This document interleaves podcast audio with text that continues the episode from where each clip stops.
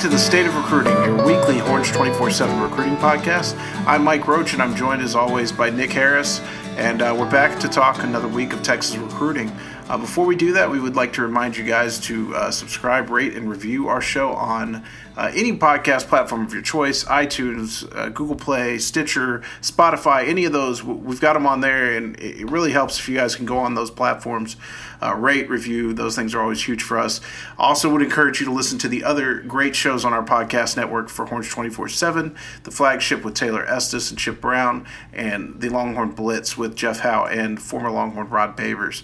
Um, so go check those out as well.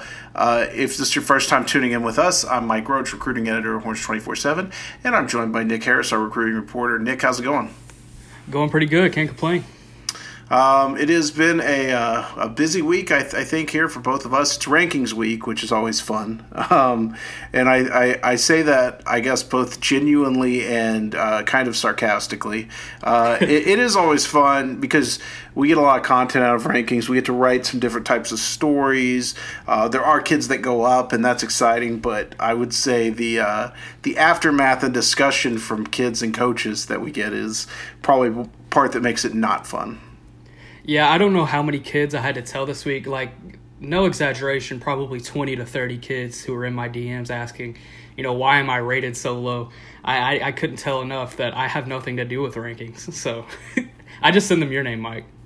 Yeah, that's funny because I sent him Gabe Brooks' name, so we just keep passing it up the chain.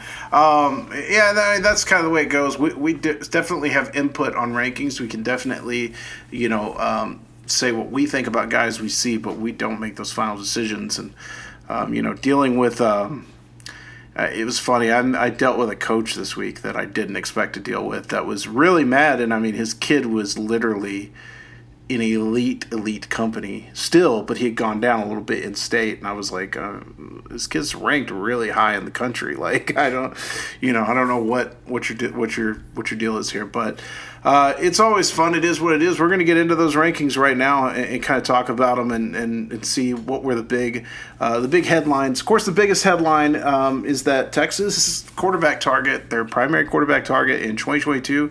Quinn Ewers is now the number one player in the country. He didn't make a big jump. He went from number two to number one um, after the last ranking, but um, you know, there's despite the fact that he was number two in the country, there is that newly minted uh, feeling of him being the top overall prospect. Texas has not signed the top overall prospect since Vince Young was in high school, um, and, and they signed him. This is another thing. You know, I feel like for Ewers, he he may be that guy, that that type of guy like Vince Young. Yeah, I, I mean, as far as where Texas stands in it, um, you know, if Texas doesn't have a good showing whenever the next football season will be. I don't want to say this fall, or whenever the next football season will be. Um, if they have a good showing, they go out there and uh, you know do well, then I think Ewers is more on the table. But if they go out and have another year like they did last year, maybe an eight and five type season, then uh, you know I, I, think Ewers has said that he's treating it like a business decision. That's the whole reason he's at Southlake Carroll even. So um, you know the Texas bias, I don't think, or the him growing up a Texas fan, I don't really think will play uh, much of a factor there. But uh, Ewers is one of the best sophomore quarterbacks I've ever seen. Um, I put him I put him up there with Kyler Murray when it comes to you know being able to change a game uh, at such a young age. But he has some tools that Kyler didn't even have his sophomore year. Uh, so uh, Quinn definitely has the ability to be you know one of the best quarterbacks to ever come through the state. I put him up there with sophomore Shawn Robinson, and Shawn Robinson was one thing as a senior at DeSoto, and um, you know, was say what you want, didn't have a great career at, at TCU, and, and went on to Missouri. Shawn Robinson's sophomore year, I was convinced he was the best quarterback I'd ever seen in my life. His sophomore year at Guyer was uh, one of the most phenomenal performances I've ever seen. So uh, Quinn is certainly up there. I mean, he was one of those kids that, again, I saw him as an eighth grader in a seven on seven format and you knew right then, like literally the first time I saw him throw a ball, this kid's going to be the number one player in the country. And I, I, think I think I tweeted it like way back when. He's going to be a nationally recruited quarterback. He's going to have everything he wants, you know. And it, it's just it, that's not genius on our part. That's you know being able to see very clear skill and um, you know that's that's way above everybody else uh, compared to him. I think really the other big uh, storyline, Nick, for the rankings is looks like a good year in Texas in 2022. And you're talking about the top 25 uh, prospects in the country. Uh, you got Quinn Ewers at number one, Caleb Burton, the Del Valle receiver, at, at number uh, nine. um, Devon Campbell, uh, number 13 from Bowie, uh, Malik Silla, number 14 from Katy, uh, Omari Abor from Duncanville at 20, Denver Harris from North Shore 23, and Kelvin Banks from Summer Creek at 25. That's a lot of prospects from Texas just in the top 25, and 31 overall in the top 247. Yeah, and they have 19 in the top 100, and most of those are made up of the defensive backs. I mean, it seems like every time I turn around, there's another defensive back in that 2022 class that's landing bigger and bigger offers. I mean, there's still probably five to seven that are even underrated at this point, just because there's this class is so deep for defensive backs. But I mean, even if you look at other positions like running backs with uh, Jaydon Blue and Jadarian Price and Tavoris Jones, uh, you look at quarterbacks with Quinn Ewers, Connor Weigman, um, and Cade Klubnik. I mean, this class is just really deep in almost uh, every facet. I'm trying to think of one position that it's not really strong at. I guess I would probably say linebackers. I can't really think of any, you know, 22 linebackers, multiple at least, that, you know, are at the top of those rankings. But pretty much everything else, they're going to have it covered. And, you know, for these in state schools, I'm sure they're looking at the chops right now, looking at all this talent around their schools. 22 is not weak on linebacker either. I would say it's weak in the in the rankings. Your point there, but I mean, if you think about it, just having Harold Perkins and, and uh, Justin Medlock, that's a better linebacker class than usually you see in state. So, um, man, you know, it feels like we we talked about this 21 class for a long time, getting to it, and you know, classes they they change over time. By the time you get there, maybe you've discussed the prospects so long that they lose their shine, but uh, man, I, I, think this 22 class takes a, a backseat to nobody. Connor Weigman, who you just mentioned, um, that's a kid who he, he plays at Bridgeland in the Cypress area. I'm not advocating that Texas give in on Quinn Ewers because obviously that's a guy that you pursue until the very end because you, you, you know you do have some advantages with him being in state, growing up a Texas fan. You have to pursue that, but man, there's some guys in this in this state at quarterback that I think you could walk away with and be very happy with. And I think Weigman's one of those guys, a dual sport guy, a really a baseball player as well. But I was, I, you know, I'd seen a little bit of him before, but I really took an opportunity to sit down and watch all of his his highlights. Uh, a couple weeks ago and was just incredibly blown away with his athleticism, um, some of the throws he made, some of the the platforms he threw from. I thought he was really good. Nick, I know this guy you've liked for a while. Yeah, I mean Bridgeland's got some dogs down there. Dylan Goffney, and they have a couple uh, on the de- defensive side of the ball as well. They have a couple of kids committed to SMU on that uh, Bridgeland team. But talking about Weigman, the only thing I worry about is he's probably the number one baseball player in the country for his class. And you know, if it comes down to it, and you know he's forced to pick one. I'm not sure football necessarily gets the nod there, so that's definitely going to be something to keep an eye on going forward. Uh, I mean, he could play both. I'm trying to think of any quarterbacks that have played uh, both baseball and football recently. I mean, you had Kyler for a little bit, but he wasn't really starting when he was at OU and playing baseball. Uh, Patrick Jameis Mahomes Winston. a little bit. Jameis Winston, that's right. But it always kind of fizzles out by like year one or year two. They end up quitting baseball. So um, I, I, think more these days maybe they're they're looking to pick one or the other. Um, I, in talking to Weigman, you know, I think he's really open to both of those options right now. I mean, he's still got two more years to decide. But uh, talking about who the kid is and you know how good of a player he is, I think his potential is unmatched. And uh, putting him at I think it was 122 or 124 in the country, I think that's a perfect little slot for him uh, because he can definitely rise in those rankings uh, with a big year this year with senior receiver Dylan Goffney, and they have uh, some pretty good competition in that district as well down in Cypress. Yeah, you know the funny thing about the baseball is it's all good, and you know, like Pat Mahomes has talked about, and I, Gabe Brooks talked about when he was on our podcast that, you know, Pat didn't get a lot of offers because everybody thought he was going to go play baseball. Um, it had nothing to do with his talent. Everybody knew he was talented. They thought he was going to go play baseball, and um, you know, he he made it very clear he wanted to play football. I'm be interested to see what Weigman's stance is on that as he draws near his senior year. If he decides he does want to give football a run, although you know, I mean, if he goes high, high in the first round, that's uh, you know, a couple million dollars is really, really tough to turn down. I mean, Kyler did, so I mean, yeah. at least we have a data point there. The other storyline I really like from this rankings group, and I talked about this in my thoughts on it on, over on orange247.com, so please go subscribe so you can read things like that.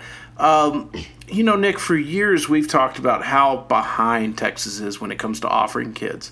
And what really stuck out to me is a lot of these kids were early were have been offered by Texas, and a lot of them were early offers by Texas. When you look at, um, you know, just running through the list here, Texas was one of the first schools to offer Kelvin Banks. Texas was the f- uh, second school to offer Chase Biddle. They were early on Jaydon Blue. They were early on Evan Stewart.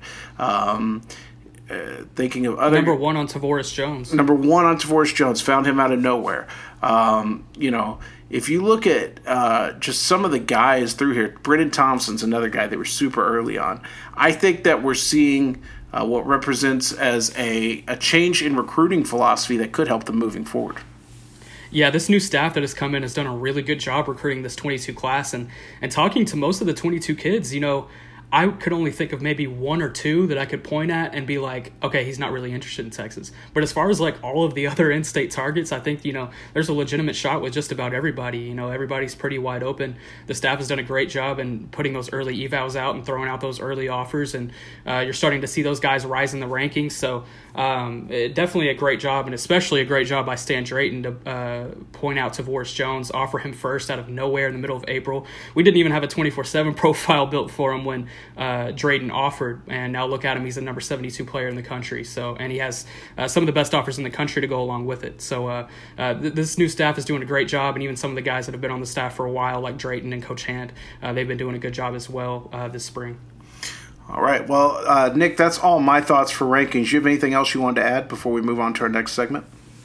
now that's about it. I pretty much touched on everything as far as you know the defensive back class being super loaded, and then uh, obviously the Tavoris Jones. I definitely wanted to point that one out. I think that's a, a, big win on Texas's part and getting in on him early. All right. Well, we're going to move on to our next segment. Uh, we I sat down earlier this week with. Uh, premium Texas target, four star offensive lineman Bryce Foster from Katy Taylor. And uh, he's going to talk about his recruitment, and we hope you enjoy that conversation. And now joining me on the State of Recruiting podcast, it is the Mountain himself, uh, one of the best prospects in the state of Texas for 2021. Katy Taylor, offensive lineman Bryce Foster. Bryce, thanks for joining me today. Yes, sir. Glad to be on. Um, first off, man, how's quarantine been going for you? What have you been up to? Uh, how you keeping busy? Uh, just working out and playing video games. Honestly, um, I've, I've, kind, of, I've kind of got a new friend group. Uh, my brother's friend group. I've been playing a lot of video games with, but uh, mostly just working out. Um, one of, one of my buddies has a garage full of like workout equipment, so I've been able to use that. Are we talking Call of Duty, Madden? What are we What are we playing? Yeah, yeah, COD, Call of Duty. The new one, I, the new one. Yeah, I haven't I haven't got onto the new one. I don't know if I'm made for that anymore. I, I think I may be too old. Um, I'm not sure I can I could do it. Hey, you're never too old for it. Old. I've I've met some like 60 year olds on there, so like it's it's fun. I've I mean I've played the original ones, but I don't know, man. I just look at them now and it, it feels too much like Fortnite to me, and and that playing Fortnite was the day I realized, oh wow, you're old. yeah, everything everything's trying to copy Fortnite now with all the Warzone stuff. So yeah, um, we talked. Uh, you know, earlier this this uh, I saw it actually mentioned. Um, you are doing an Instagram like a Q and A thing later today, right? Yeah. Uh, after we record, um, I saw so I saw it mentioned by a, a, friend of mine, Josh McCuistion, who covers Oklahoma for Rivals, um, to ask you about sushi. You and I, we align on sushi. We we're on the same page here.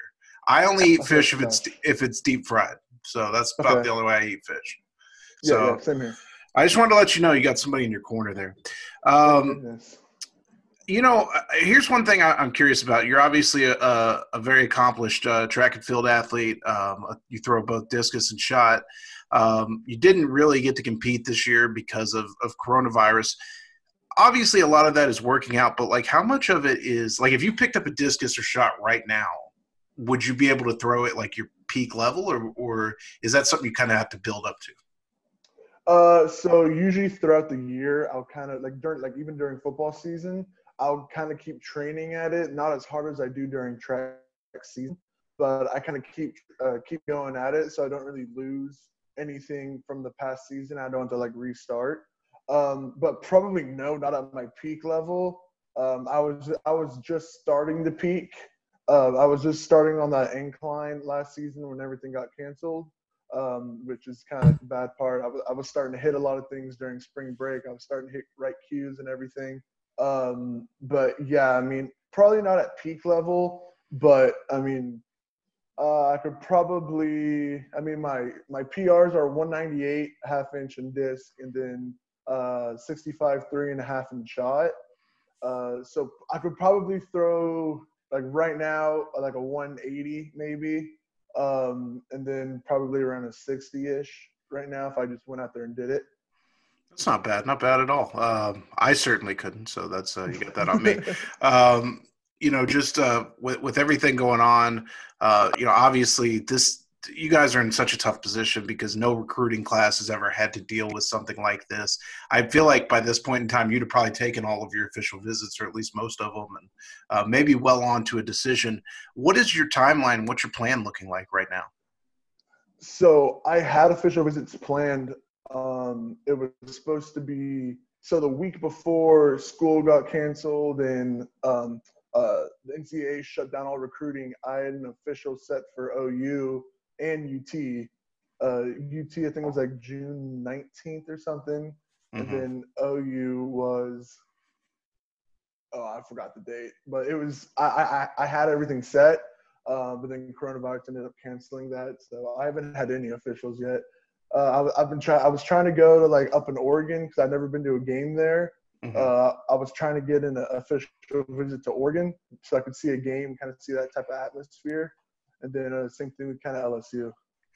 Now you've been to all of those schools on unofficial visits. I guess that's a good thing for you. You're not going to have to if something happens and there's no visits, you're not going to have to make this decision sight unseen. Um, you know that said, what are some of the biggest factors you're looking at when you're narrowing down these schools, like down the stretch here? Uh, uh, one big one is coaching stability.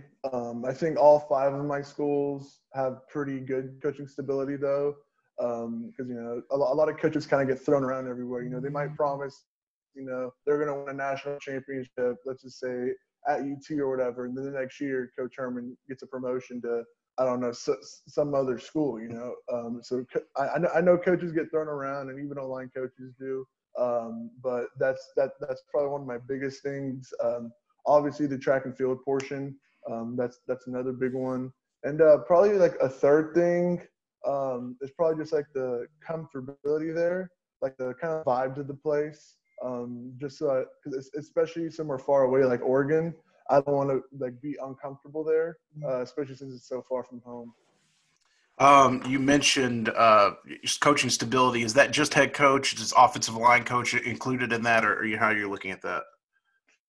Uh, I think it's head coach, offensive line coach, strength and conditioning coaches, and then the track coaches as well. Uh, just kind of those four. I did want to talk about that. How um, I would assume all five of those schools in your top five probably wouldn't have made it if they hadn't got their track teams involved in talking to you. So I assume all of them are offering track as a second option, right? Yes, sir, definitely. Um, you know, which schools really? I, I, don't know much about the college track and field scene. So, which schools out of that top five really stand out with their programs? Uh, so I mean, Oregon. You know, they're called Tracktown USA. Um, they have they have a pretty good uh, throwing program. Uh, I know UT has a crazy good throwing program. Uh, I know I know Coach Zion has coached some crazy throwers like Valerie Adams, um, and then oh no, I forgot his name.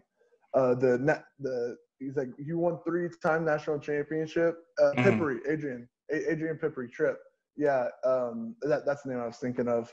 But um, yeah, he's he's kind of put him to like a three time national champ in the shot, so that they, they have a pretty good uh, throwing program as well. I'm not too too like educated that much on how well everyone's performed, but I know um, OU, they have a guy who's throwing for them that used to throw in our district. Uh, he left before my freshman year. Um, Cooper Campbell, who already set a school record there as like a true sophomore. So learning about that was pretty cool. Um, you when I first met you, I think one of the things you said to me that stuck out was you wanted to be a guy that that played in the NFL and threw in the Olympics. Um, yep. Texas, obviously, they've got that model. Marquise Goodwin played for Texas, played in the NFL, and then uh, you know long jump, triple jumped in the Olympics. Um, have they pushed that kind of angle on you? Uh, they have, yeah. They've talked about it. They've said how they've been able to balance it, um, and how like they're um, willing to work uh, with my schedule to make sure I'm able to compete at the um, at shot and discus and football at the highest level I can. We hope you're enjoying this episode of The State of Recruiting. We'll be back with this interview after a brief word from our sponsors. Um, let's talk about Texas a little bit specifically. Coach Hand is, is a guy that you've told me has been basically recruiting you since your eighth grade year. Um, talk about him and, and you know, uh, for our fans out there, what's give us an inside look at, at him. Uh, so cool fact, he's been the only coach who's offered me at two different schools, at Auburn and at Texas. So that that that's pretty cool to me. Um, but yeah, I mean, I've, I've, I've known him for a while. Um, luckily, I, I haven't been, I wasn't able to talk to him that much before junior year, just because all the NCAA rules and everything. Um, but you know, I, I would see him and I'd give him like a little head nod or something like that, just so I, just so he knows I see him and I'm saying hi and everything. Um, but yeah, we, we have a really good relationship. Um, I mean, he's he's giving me some recipes for some food and grilling, so he's he's kind of hooked me up with that. Him him and Hayden both. So but yeah, I mean, he's he's he's probably the guy I've known the longest throughout this whole process, and one of the only guys who's stuck with me through the entire thing. Um, I know you you just mentioned food. That's obviously a big Herb Hand thing. That's a big offensive lineman thing. Um, we talked to Hayden, I guess, a couple months ago. He's got a YouTube channel where he's going to be doing some cooking content. Any chance you'll be joining him for a, maybe a guest video on there to cook some things up? Uh, I don't know. I haven't talked to him about it. I might. Uh, I mean, I might. I'm, I might go there just to be like the taste test guy, you know. Yeah. Um, you know, I think that there's a lot of people who have said a lot of things about your recruitment, and you've kind of remained even keeled and pretty straight about it. You know, obviously, you guys have your, your family's got a lot of deep ties to Texas A&M. Um, I think you put that you, you kind of grew up watching Oregon. You had a picture from the mm-hmm. Oregon Texas Alamo Bowl yeah. with you in Oregon gear. Um, you've been to Texas a billion times. Oklahoma, the same thing. You know, at times people have talked about them being the leader for you. Um, I guess you know, kind of where are things? Is there anybody standing out, or, or where are we at at, the, at this point of the year? Uh, I mean, right now everything's kind of level, um, especially with not being able to get any official visits in. That, that, that's kind of what I've been um, hoping for is getting these official visits. I, th- I think that the official visits are going to be the things that like um, uneven the playing field, I guess I could say. Um, but there's there's there's no one that's head over shoulders anyone else right now. No. When when if we're making an argument, uh, you know, I think it, you could go through each school and say, you know, Oregon could win this race because, and Oklahoma could win this race because. If I was to say Texas can win this race because, what is it that stands out about Texas that could potentially lead you to choose them? Uh, Coach Hand is probably the main reason, um, but probably closest to that is their throwing program. Okay. What's your relationship like with Coach Herman? How involved is he with your recruitment? Uh, he, he's definitely involved. Um, I mean, I talk to Coach Hand more often, um, but I just got done. I got off the phone uh, with Coach Herman like two, three weeks ago, and he was with it was like a whole family in an RV driving back from California. So I got yeah, I got to talk to like his whole family, say hi to everybody, and that was really cool. It made, it made me feel like I was part of the fam. Okay, so I talked to Hayden last night. He gave me some questions uh, to ask you. Hold on, let me pull them up real quick. Um, his first question was really, and, and you know, this is something. It is a common thread I wanted to ask about. Obviously, Texas has a couple of commits that you've known for a long, long time. Uh, Jalen Milroe and uh, and Hayden. He said, ask him about the first time he met uh, uh, Hayden and Jalen. It was at a practice in sixth grade before you guys won a national championship. So, what were your first impressions of those two when you met them?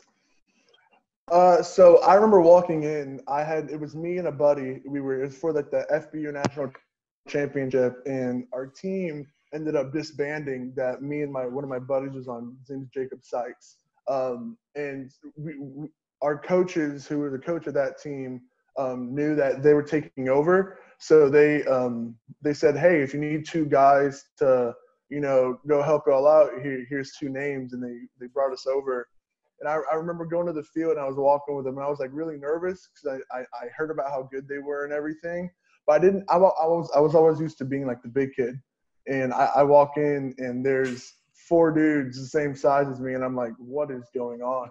I, I was so confused. And then like, I, I haven't really played with guys. I mean, I've played with guys who have had a lot of talent, but like when, whenever I stepped on that field, it was a completely different story. I mean, I I, I remember like the first play I, w- I was blocking, and it took like a second and a half maybe, and that's I think that's pretty quick for sixth graders.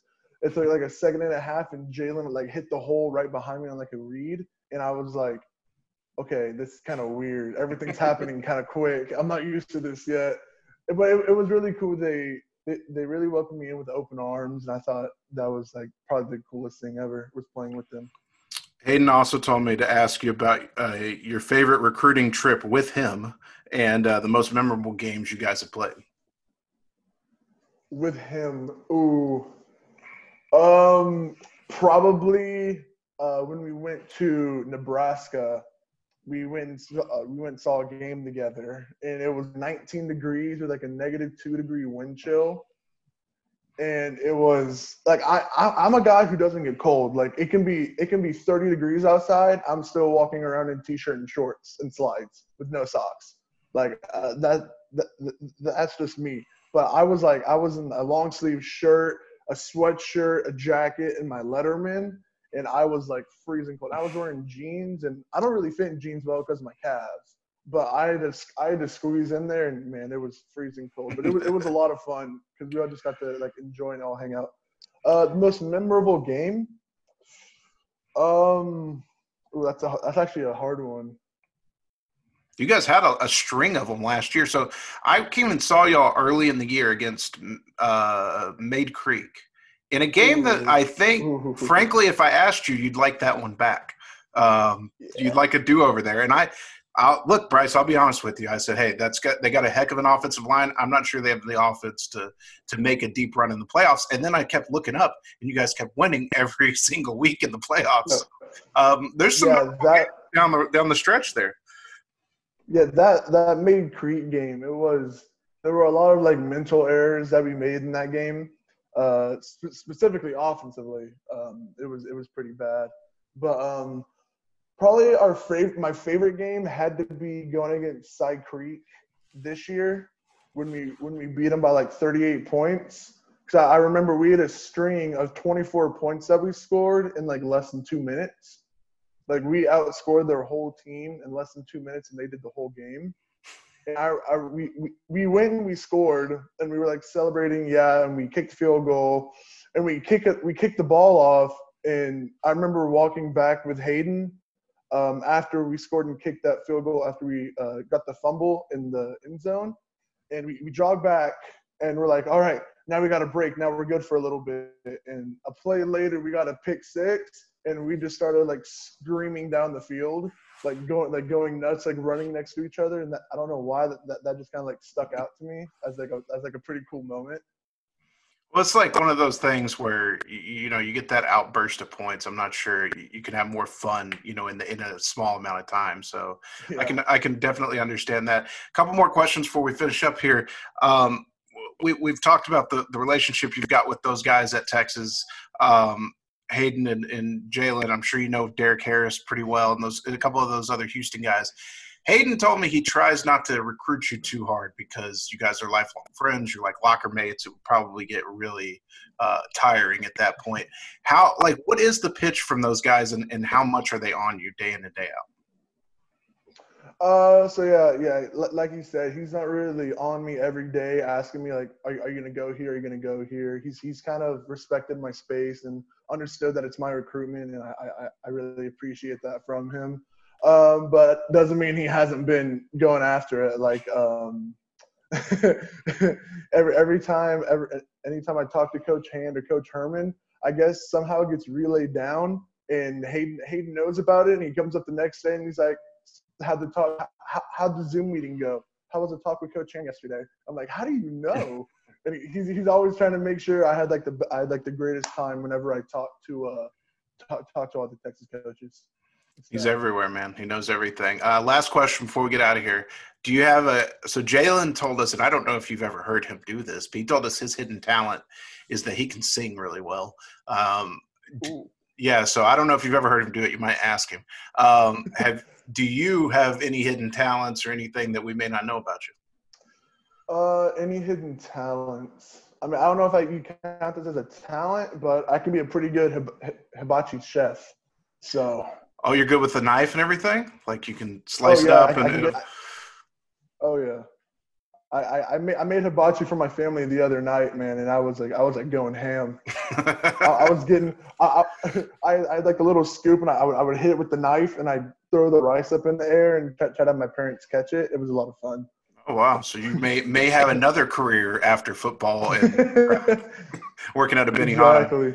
Well, Bryce, we uh, exactly. uh, we thank you so much for taking some time out of your day, man. I know Texas fans wanted to hear from you and you know hear what you had to say about them. So thanks for taking some time and, and talking to us today. Yes, sir. Definitely. All right. And we want to thank Bryce Foster for joining us, taking some time out of his day. We hope you guys are enjoying these uh, these recruit interviews. We try to book them every week. They're a little tough to book, but we got it figured out. I'm working on a, a big guest for next week, so hopefully I can get it locked down, and, and we'll see what happens. But uh, it, this one's going to be tough, so uh, we'll see how it goes. Um, let's move on to our mailbag. As always, you can send your questions on the Horns 24 7 message board when we put the thread out. If you are not a Horns 24 7 subscriber, all you have to do is go to our iTunes feed and leave us a five star review with your question, and we promise we will answer it. Our first question comes to us from Polly Dreamer. He says, In the world of the transfer portal, keeping a high quality quarterback depth seems almost impossible. Would it be wise for a big school in a two quarterback class to take a swing on a low rank, high upside kid like a Kyle Trask? A quarterback you know wouldn't transfer but could give you experience depth in a pinch. Yeah, I think absolutely you know, it, it's funny. Somebody, a, co- a, college coach told me that the, the transfer portal has made it to where um, you have to almost recruit two quarterbacks at a time. And because you recruit two quarterbacks at a time, they go into the transfer portal. So it's it's almost like a vicious circle, uh, killing itself. But I think the, you know, I think what Texas has done, uh, especially in their last two quarterback class with with Hudson Card and with um, uh, with Quinton Jackson, they've taken guys who have dual position versatility. So if things don't work out with one of those guys, they have shown that they can play other positions. And so I think that that's the way you kind of get around it. But yeah, it doesn't hurt to take a program guy that you know might give you good depth, but might not necessarily be a program changer, just so you don't have those gaps on the depth chart. Yeah, and you saw them kind of unintentionally make that happen in the 2019 class with uh, Roschon Johnson, and now he's you know uh, if, if, you look at the insider that Chip Brown put out earlier today, Roschon Johnson's doing a great job at that running back position still here in early workouts of the uh, uh, of the of the fall. So uh, you saw that a little bit, but I think some other schools are trying some different strategies. I, th- I think to add some quarterback depth. Uh, if you look at Lucas Coley's recruitment back about you know two or three months ago, right before he committed to Arkansas, Clemson was hard on him, and I think if they had offered, maybe uh, Coley would have ended up in Clemson, South Carolina. and that you know that's just a kid that's a you know low rank, high upside kid, like you mentioned. Um, eh, you know they're just trying some different strategies to add quarterback depth. That you know it's just something to keep an eye on moving forward because that's definitely interesting especially with the new transfer portal rules. Uh, so yeah, for sure. All right, next question. Going to go to our iTunes feed. It comes from Williams David. Uh, he left us a five star review. Thank you for that. Um, it says, uh, Do you think the present verbal commitments, Billy Bowman, Juan Davis, Jonathan Brooks, and Casey Cain, will ultimately get an increase in their rankings? Further, do you think targets like LJ Johnson, Terrence Cooks, and Jaden Alexis will get an increase in their rankings? Um, with rankings, you always got to take those case by case. Um, uh, Billy Bowman, I think, is probably right at the range where he's going to logically finish. I think he could jump up five, ten spots, maybe into that late five star category. Um, but uh, he's, I think he's kind of where he is going to be. Juan Davis is a guy that I don't know. He plays out of position, so I don't know that I could see him necessarily getting a big bump in ranking. Uh, Jonathan Brooks is a guy. Jonathan Brooks and Casey Cain both, I think, if there is a senior season for them, can both very much improve their standing uh, with great senior seasons uh, because there are a lot of potential people like them. Uh, when you talk about LJ Johnson, he's already ranked pretty high. I think he's kind of where he's going to be. Terrence Cooks is a guy that could jump because he has got a lot of athleticism, uh, but doesn't necessarily have uh, the production and then Jaden Alexis is another guy that I think uh, probably could jump again with a, with a big production year. Yeah, just my opinion. I don't think you're going to see much rankings movement until a season is played. Um, I, I, didn't get all of that question there, but uh, that's just kind of my opinion on it. But I think, yeah, Cooks is a guy that I think could rise with a pretty good uh, senior season. Um, he was kind of limited uh, in how many snaps he was able to get in Shadow Creek State run last year, uh, but now him as the primary guy, that linebacking core for Shadow Creek, uh, I, I, think he could definitely see a big rise. Uh, a guy like Jaden Alexis and Casey Cain. Casey Cain's actually going to get some more touches. Um, they had a big time receiver transfer out to uh, Ohio uh, at Warren Easton. Uh, so Casey Cain's definitely going to get some more touches next year, you know, and if he turns that into a big season, you could definitely see a rise in the rankings for him. So, yeah, like you said, it's just a case by case basis. All right. Trey Stein has been trying to ask me this question for three weeks, and I basically dared him on the podcast last week to give us a five star review. So his question is start, bench, cut, Quenton Jackson, Hudson Card, Jalen Milroe. I'm going to answer it because he left us a five star review, but he's going to be mad because I'm going to change the terminology. I'm going to do start bench. Nobody's getting cut. Um, somebody's just getting moved to a different position. Um, so I'm going to start Hudson Card because I think out of the three, Hudson Card is probably the most polished, the most college ready. Um, while he doesn't have the most upside, I think he is that guy that probably is your best bet at this point. I'm going to bench Jalen Milroe, He'd be the second quarterback there and the, the guy right behind him. And I'm going to move Ja'Quinden Jackson to another position, probably running back or like an H-back style of player. Yeah, same exact here. All right. Back to our questions on the board. Uh, from Saved by Milrow, are there any other targets at 21 or 22 that you're close to putting a crystal ball in for Texas, whether uh, or not? Or, I'm sorry, close for putting a crystal ball in, whether it's Texas or not. Um, 21. So this is something we didn't talk about during the first segment, but I probably should have hit on it. Um, I did write earlier this week. Our first Blair Angulo reported it, and then I kind of followed up on it. But uh, Cherry Creek in Colorado, their tight end Gunnar Helm is actually making a visit to Austin next Monday. I'm told that if everything goes well and he likes what he sees, Texas is very much in position to get their tight end in Gunnar Helm. Um, fairly quickly after he makes that visit. So he's a guy that I'm close to putting a crystal ball in for. I talked earlier in the week. Um, I think that Texas is in a very strong spot for Shamar Turner. I'm close to putting in a crystal ball for him. 22, the one guy that I would probably single out that I really like with Texas right now where they stand is Evan Stewart. Uh, but I think that things are kind of just beginning for Evan, and so I don't see that one wrapping up. So that's what's really keeping me from putting in a pick there.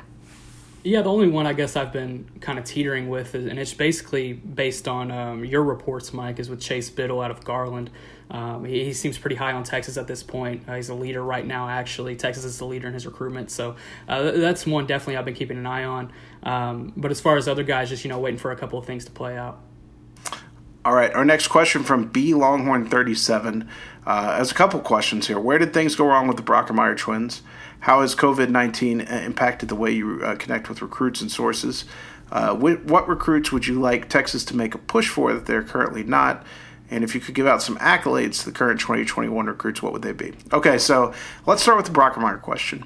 As we record this, the Brockermeyers are set tomorrow as we record, today as you hear it, to make their commitment.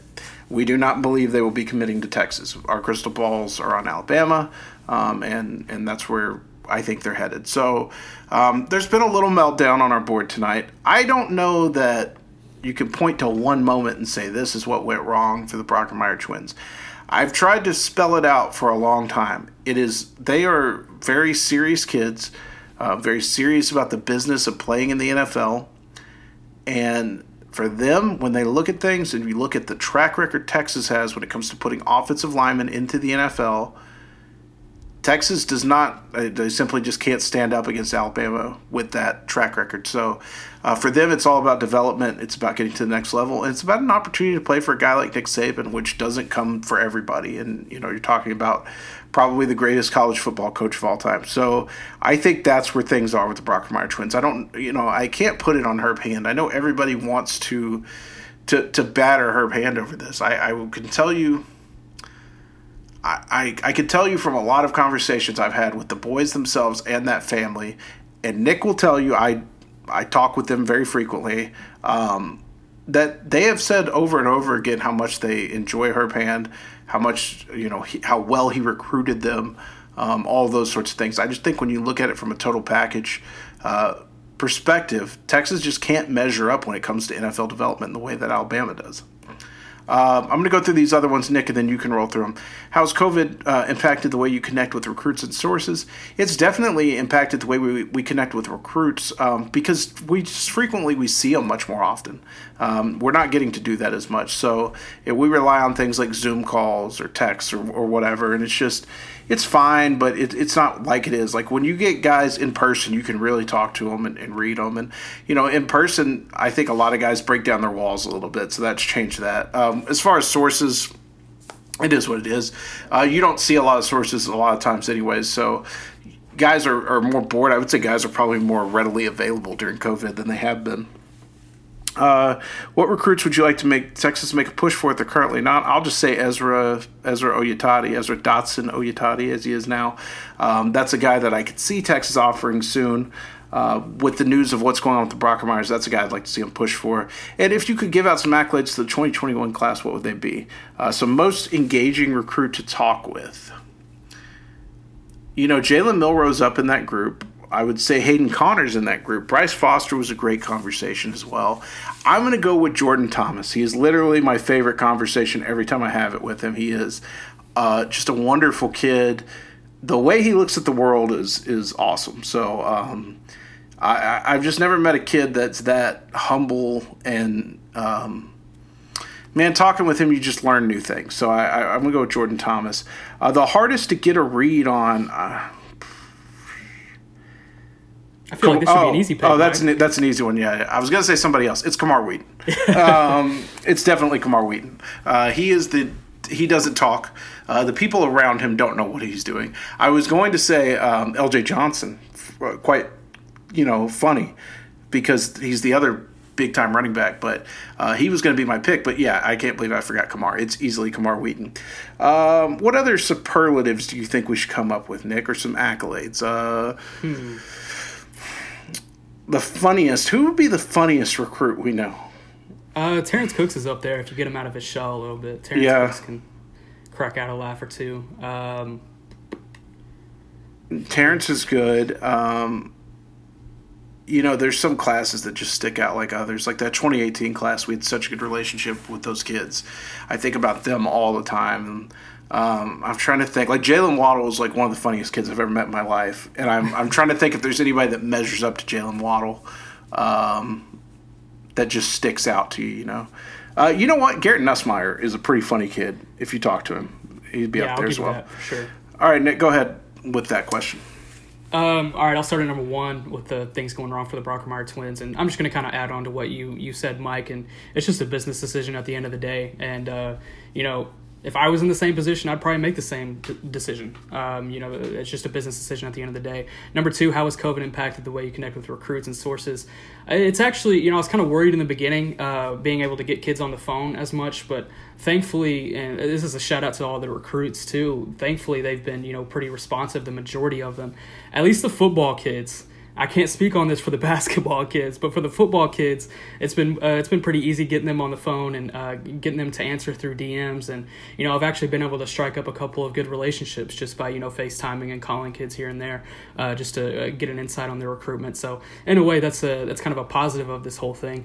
Uh, number three, what rec- what recruits would you like Texas to make a push for? They are currently not. Uh, Ezra Dotson Oyetade, of course, and I was actually just looking today at uh, Jack Lear, six seven uh, offensive tackle at uh, Highland Park. He actually just landed a USC offer today, so he's kind of starting to blow up a little bit. Um, I, I, I wouldn't mind seeing Texas uh, uh, dip their hand in that one. Uh, number four, if you could give out some accolades, yeah, I, I kind of added on to that. Most engaging recruit to talk with. Um, in the 21 class. I love Jordan Thomas, like you said, just so much energy he brings. Uh, Jalen Milroe is just so insightful. He's so mature. Uh, he's a kid that's really strong between the years. Um, hardest to get a read, of course, that's going to be Camar Wheaton. Um, and sometimes even Terrence Cooks, uh, even though you know it's kind of uh, it, it's not as hard to read where he's might be going or you know what he might be doing. Uh, he he does kind of keep it close to the vest. Um, but yeah, that's what I got for those. All right, our next question from Green89. Would the NCAA consider moving back one of the signing days of high school football moves to the spring? I, first of all, I don't believe high school football or college football will move to the spring. I've talked to a lot of people. I don't know anything for sure, so don't run with it and say Mike said this is definitely not happening. But just talking to people, the people who um, the way they describe logistics of what would happen if you moved it to the spring, I just don't. Sh- I'm not sure I could see it happening. So I'm not sure it goes there, but um, I have heard that visits are likely to be moved to the spring, like they're going to open up more official visits. If, if you know, obviously, if things get fixed and, and we can do it safely, and I think if that happens, you would probably see the second signing day move back so that kids could take official visits and, and still make their sign. Yeah, if I was a betting man, I would say that they probably would push the signing day back into maybe May or June, just so kids can get on campus and you know actually see the schools they're committing to. There's so many kids out there right now that have never even been to the school that they're committed to right now, so that's a little scary. Um, so I, am sure if I if I, again if I was a betting man, I, I would say they would. Our next question comes from Handy1182. Do you think UT's proactive approach to improving uh, culture issues is making a difference with recruiting? And if so, who are the ones that may have helped us with? So I actually did a story uh, on reactions on those culture changes. Uh, so if anybody didn't see, Texas did make a number of on-campus changes um, in response to the list of, of demands that uh, student athletes and student organizations put forward. The the responses were really strong. Um, I think if you look at a guy like Harold Perkins' response, it was looked like it was written in a doctoral class. Um, I thought it was really interesting, uh, but I don't know that there's anybody who has said, "Yeah, this is like a big difference maker." Now, a lot of those kids did say, "This is a big deal to me." That that Texas has addressed it, but um, we'll see. You know, that's one of those things. Like we'll see if they remember it a couple months from now. Yeah, we've talked to a few recruits this week, and uh, you put together that article of most of the kids' reactions, and it was mostly positive. I mean, nothing crazy positive, but uh, you know, for the most part, it's, it's been pretty good, and it definitely can't hurt with a lot of these kids' recruitments right now. And you know, it's definitely something that they're keeping an eye on, and uh, I, I, think these kids are just kind of more aware of what's going on in the world, especially here in 2020. Uh, so it's good to get the, their opinion on those kinds of things. All right, our next question comes to us from uh, Green 89 or I'm sorry, from Aiden 1680. Uh, he says, out of some of the lesser discussed out of state targets, do you think Texas is doing a particularly good job with any of them? I feel like each of uh, the he mentioned uh, Isaiah Johnson, Antonio Harmon, and Malcolm Johnson Jr. I feel like each of the three has posted some form of pro Texas content, and just see if the staff is pushing for any of the three particularly hard. Uh, would love an update on where they stand. So yeah, I think that they're pushing for all three of those guys. I know they're pushing for Isaiah Johnson. If they could add him, um, I think they would definitely make room um, for him in their class, even though they, they still want to add Andrew Mukuba, and they're probably down to one or two spots. Malcolm Johnson is a priority for the staff. Uh, I think Antonio Harmon is too, especially with the way receiver coach uh, recruiting is going. I think that Texas is not in the lead for any of those three guys, but they're in maybe a striking position for the receivers. So you know, it's about where they finish down the line and, and just kind of seeing how, how everything goes there. And um, I, I, don't know that I've got a great update for you on any of them, but uh, I'm going to try to get back in touch with Antonio Harmon this week. Malcolm Johnson's kind of tough, and Isaiah Johnson's been impossible, so we'll see. I just want to throw in that Malcolm Johnson is one of my favorite recruits in this class as far as on the field production. Uh, he's a stud. Yeah, he's. I mean, he's one of the fastest kid. He's probably the fastest kid in the country at receiver. So uh, that's obviously huge. Uh, from Green eighty nine, have you touched base with Jalen Milroe recently, and are things still good? Uh, Bama always worries me, as does potentially losing the Brockermeyer brothers. Yeah, so there was a crazy rumor out tonight that the Brockermeyer brothers have been recruiting Jalen Milroe for months now to Bama. Um, I talked to some people in the Brockermeyer house. I was laughed at when I put that rumor forward. Um, so I don't take a lot of it's that. I think that Jalen. The thing is, you guys got to realize. Yes, I have talked to Jalen. I've talked to Jalen probably once a week or so, uh, just to check in, see how everything's going. But I, I've kind of stopped asking him the "Are you still solid?" question because, you know, think about think about being with a girl or something, right? And you got a girlfriend, and she keeps asking, "Do you still like me?" Do you still like me? Are you looking at other girls? Eventually, that's going to get tiring. So I've kind of gotten tired of asking him that question. Jalen's always been very upfront and forthright with me. Um, you know, talking to people around him, I don't have any reason for suspicion. I may get burned on this, and I'm willing to get burned on this, but I like to trust people, and Jalen's never given me a reason not to trust him. So I think, um, yeah, I think that that everything's still good with him as far as I know. Uh, as it goes right now, I'm going to be seeing Jalen on uh, Saturday, I believe, uh, or at least uh, at least FaceTime or Zoom or something like that. Um, so hopefully we'll have more on that next week. All right, from Triplet Joseph 44, who is the diamond in the rough quarterback in Texas right now? Uh, there's a few of them. I would probably say my pick would be Kai Horton at Carthage. I don't understand why that kid doesn't have way more offers. Yeah, I love Kai Horton. I love Braden Shager at um, Highland Park. Went blank there for a second. Um, Shager bombs. I'm trying to think of a couple of more. Uh, kind of going blank right now, but 21 does have some sneaky good quarterbacks. Yeah, it's a deep quarterback class. It's I don't think we saw it coming, but it was deeper than we anticipated.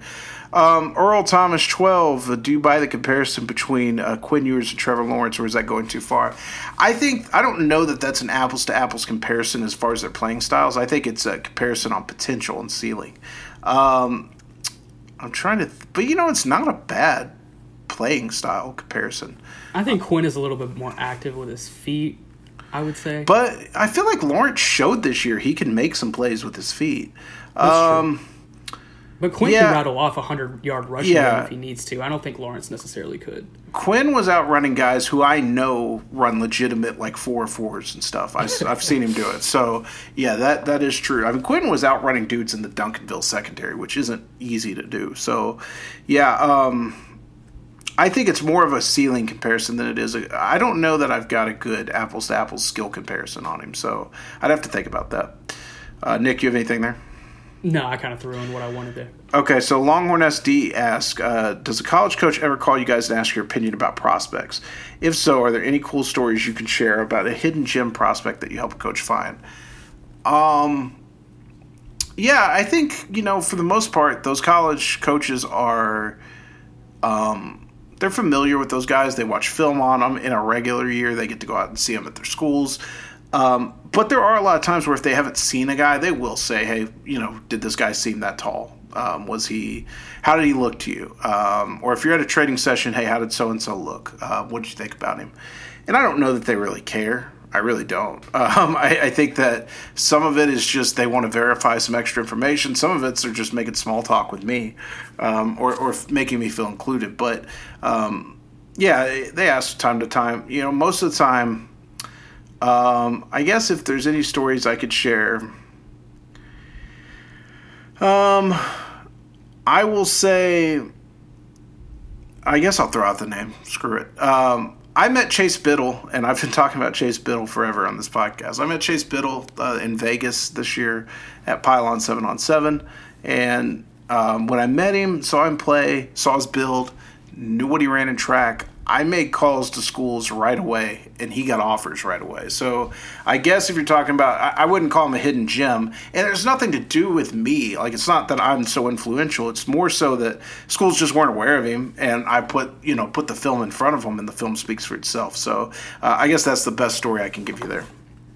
I will throw out. I've never had direct uh, conversations with um, at least a Power Five coach. I've had a couple with a Group of Five coach at least recently, but uh, I will throw out that coaches definitely keep an eye on Twitter. Uh, I get a lot of likes from people on the Texas staff, so uh, they do keep an eye on kids, and you know they keep an eye on a video and photo that's put out on Twitter. So if you're a recruit listening to this, I'm sure you know this already, but coaches really are peeled to Twitter, probably just as much as y'all are.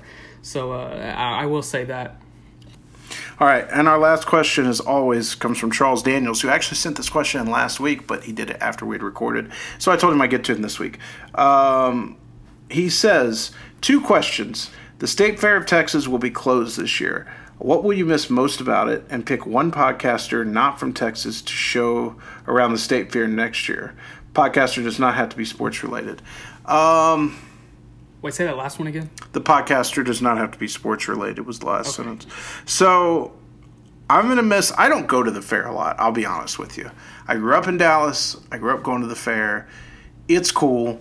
Um, there's some things I really enjoy about the fair, but driving to Fair Park from where I live, which is about an hour drive, and you know, fighting the crowds and paying the money, I'm just not all that into it anymore. Now, my wife, who's an out of stater, she likes it. Um, my favorite thing about the fair is very simple. I'm a fat guy. I enjoy corn dogs. Uh, the state fair is where the corn dog was invented. It is the best corn dog you can get. The Fletcher's corn dog covered in mustard. Eat that uh, maybe you know get a funnel cake or get some potato skins. That's my favorite part. I've turned into the old guy. Um, I've turned into my dad basically, where it's like, let's get a corn dog and go look at the car show. Um, that's pretty much my favorite part of the fair. if I had to take a guy and show him around, a podcaster. I mean, look, one of my favorite podcasts is the Joe Rogan Experience. So I feel like Rogan would be pretty cool. Like he would enjoy the experience. Um, so he's the guy I'd pick to show around. Uh, yeah. As far as the fair, you know, unless I'm taking a female friend, it's not. I'm not really into it. I mean, last year I think uh, you know I ate a little bit, and then we went and watched uh, some pigs run around, and it ended up being like a 65 70 dollar experience you know? I just didn't feel like i got 65 70 dollars out of that day you know? You just kind of keep an eye on those things. So i'm not a huge fair guy either uh, but I, I, guess i'll miss those kind of aspects of it. Um, i definitely won't miss the heat because it can get hot down there uh, at certain times of the year. And then uh, as far as the podcast i love watching the joe budden podcast um, our good friend Guy Frazier, we we connect on that podcast a lot. It's a it's a rap podcast for those who don't know, and there's about three guys on there. I would love to just kind of show around Texas high school football culture. I think that'd be kind of interesting. All right. The second part of his question says he's been stuck on 699 Twitter followers for about a week. Actually, I just checked and he's at 702 as we speak. Um, and it made him think if you could pick a follower, who would you want to be the 700th follower? His first thought was Kanye because of the clout it would bring, but then he realized he doesn't want that much clout. Settled on Ricky Williams. Um, if you could get anyone on Twitter to follow, who would it be? First of all, I want to tell my favorite story ever. My favorite story is that when Kanye first got on Twitter, he had one follow, and it was some random kid in like Europe. And nobody knew who the kid was and they kept hitting him up and be like, "Why are you the only person Kanye follows?" And the kid had no clue. He's like, "I don't know why he follows me." And Kanye basically ruined this kid's life just by following him on Twitter and making him the only person he follows. and that's one of my favorite stories of all time. Um, if I could pick anybody.